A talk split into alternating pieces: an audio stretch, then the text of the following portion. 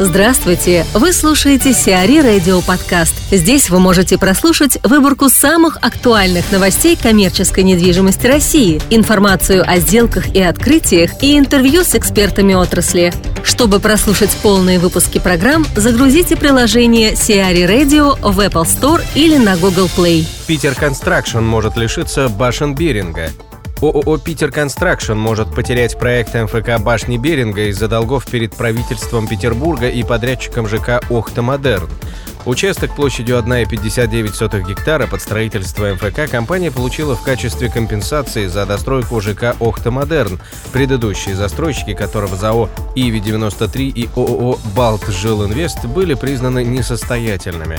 В настоящий момент работы по возведению башен Беринга приостановлены, а власти Петербурга уже занялись поиском инвестора для продажи проекта.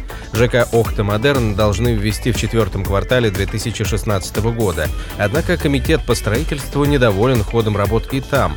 Причиной проблем Питер Констракшн называют задолженности компании. Так, инвестор задолжал порядка 192 миллионов рублей компании ООО «Строительное управление», выступающей подрядчиком ЖК «Охта Модерн». Кроме того, компания не выплатила 80 миллионов рублей КИО за аренду участка на улице Беринга. Анна Рыбаченко, дизайнер-директор, архитектор, рассказывает об удачных архитектурных решениях жилых объектов. В настоящей экономической ситуации на рынке коммерческой недвижимости основным из направлений для проектирования остается жилой фонд, который занимает 45% возводимых квадратных метров. Конечно, получить максимальное количество квадратных метров, которые несут прибыль, является одним из приоритетов для владельца земельного участка и инвестора. С точки зрения проектирования, жилые объекты всегда имели наибольшее количество ограничений нормы правил. А, так как создается среда новая для обитания человека, должна отвечать времени, а лучше опережать время, чтобы к моменту реализации и эксплуатации быть актуальной. Проектирование жилого пространства напрямую зависит от стратегии, которую выбрал инвестор по реализации, а, зависит от возможности участка и от покупательской способности клиента, на которого рассчитан тот или иной объект – архитектор анализирует все представленные факторы оценки рынка, а также внешние факторы участка, которые повлияют и на качество среды, и на формат архитектурного продукта. А, ведь он создает среду для людей с одинаковым вкусом к образу жизни. А, из параметров застройки я бы отметила следующее. Конечно, это приватность территории, комфорт и функциональность э, среды будущей. А, внешние факторы окружающей среды, которые влияют на участок архитектурного решения, а, соотношение полезных и общих площадей всех зданий, это коэффициент эффективности, который важен для инвестора. А, из физических параметров объектов это высота домов, высота жилых этажей, последних этажей зданий, обязательная высота входных этажей наземных, это первые этажи, и наличие подземных этажей автостоянки.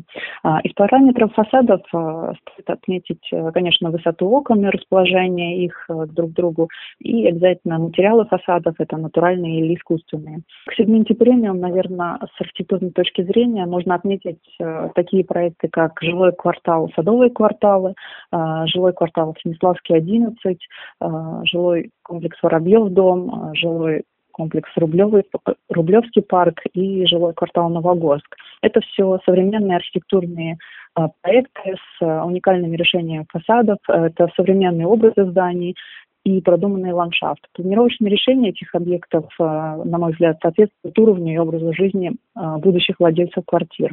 Наверное, в сегменте эконом-класса наблюдается некая однотипность принимаемых решений, как планировочных, так и фасадных. На объекты не влияет зачастую контекст участка, превалирует оптимизация технологического процесса, а также, а также зажатые квадратные метры.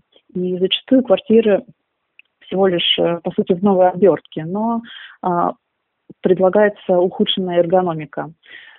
А, один из параметров моей практики, э, на который имеет смысл обратить внимание, это, наверное, жилой квартал, э, загородный квартал. Пример, как из стандартного генплана мы создали разноплановые архитектурные объекты с планировочными решениями для загородной жизни. А, и подводя итог, э, хотел, хотела добавить, что с точки зрения, скорее всего, экономической эффективности, все-таки в долгосрочной перспективе продуманные современные качественные архитектурные решения всегда стоят меньше, чем стандартные и устаревшие. Диксия сократит Викторию вдвое. ГК «Дикси» поменяет формат супермаркетов «Виктория», сократив площадь магазинов примерно в два раза. Сеть «Виктория», распространенная в Калининградской области и Московском регионе, досталась «Дикси» в 2011 году. Переформатирование началось в 2016 году. На сегодня открыто 20 супермаркетов «Виктория» в новом формате. Часть из них – обновленные торговые точки, часть – новые магазины. Площадь классической «Виктории» составляет порядка 2000 квадратных метров, обновленные версии – около 1000. Новая концепция должна существенно облегчить поиск помещений, так как магазины меньших площадей подходят и для стрит-ритейла, и для размещения в торговых центрах. Второй плюс – сокращение расходов. Открытие одной «Виктории» классического формата обходилось ритейлеру в сумму около 80 миллионов рублей, тогда как стоимость открытия обновленной версии составляет порядка 40 миллионов. Москва готовит около 50 промзон к обновлению. Власти Москвы с начала 2016 года утвердили 6 проектов планировок промзон. В стадии разработки находится еще более 40 документов. По заявлению Сергея Левкина, сделанному в середине августа, на разных стадиях реализации находится 53 проекта с суммарной площадью около 400 гектаров. За 2016 год на территории промзон было введено различной недвижимости на 800 тысяч квадратных метров. MR Group построит ЖД-вокзал у промзоны. Около промзоны «Огородный проезд» могут построить вокзал Савеловского направления железной дороги. В строительстве заинтересована MR Group, которая в настоящее время занимается реорганизацией промышленных территорий. Общая площадь промзоны составляет порядка 70 гектаров.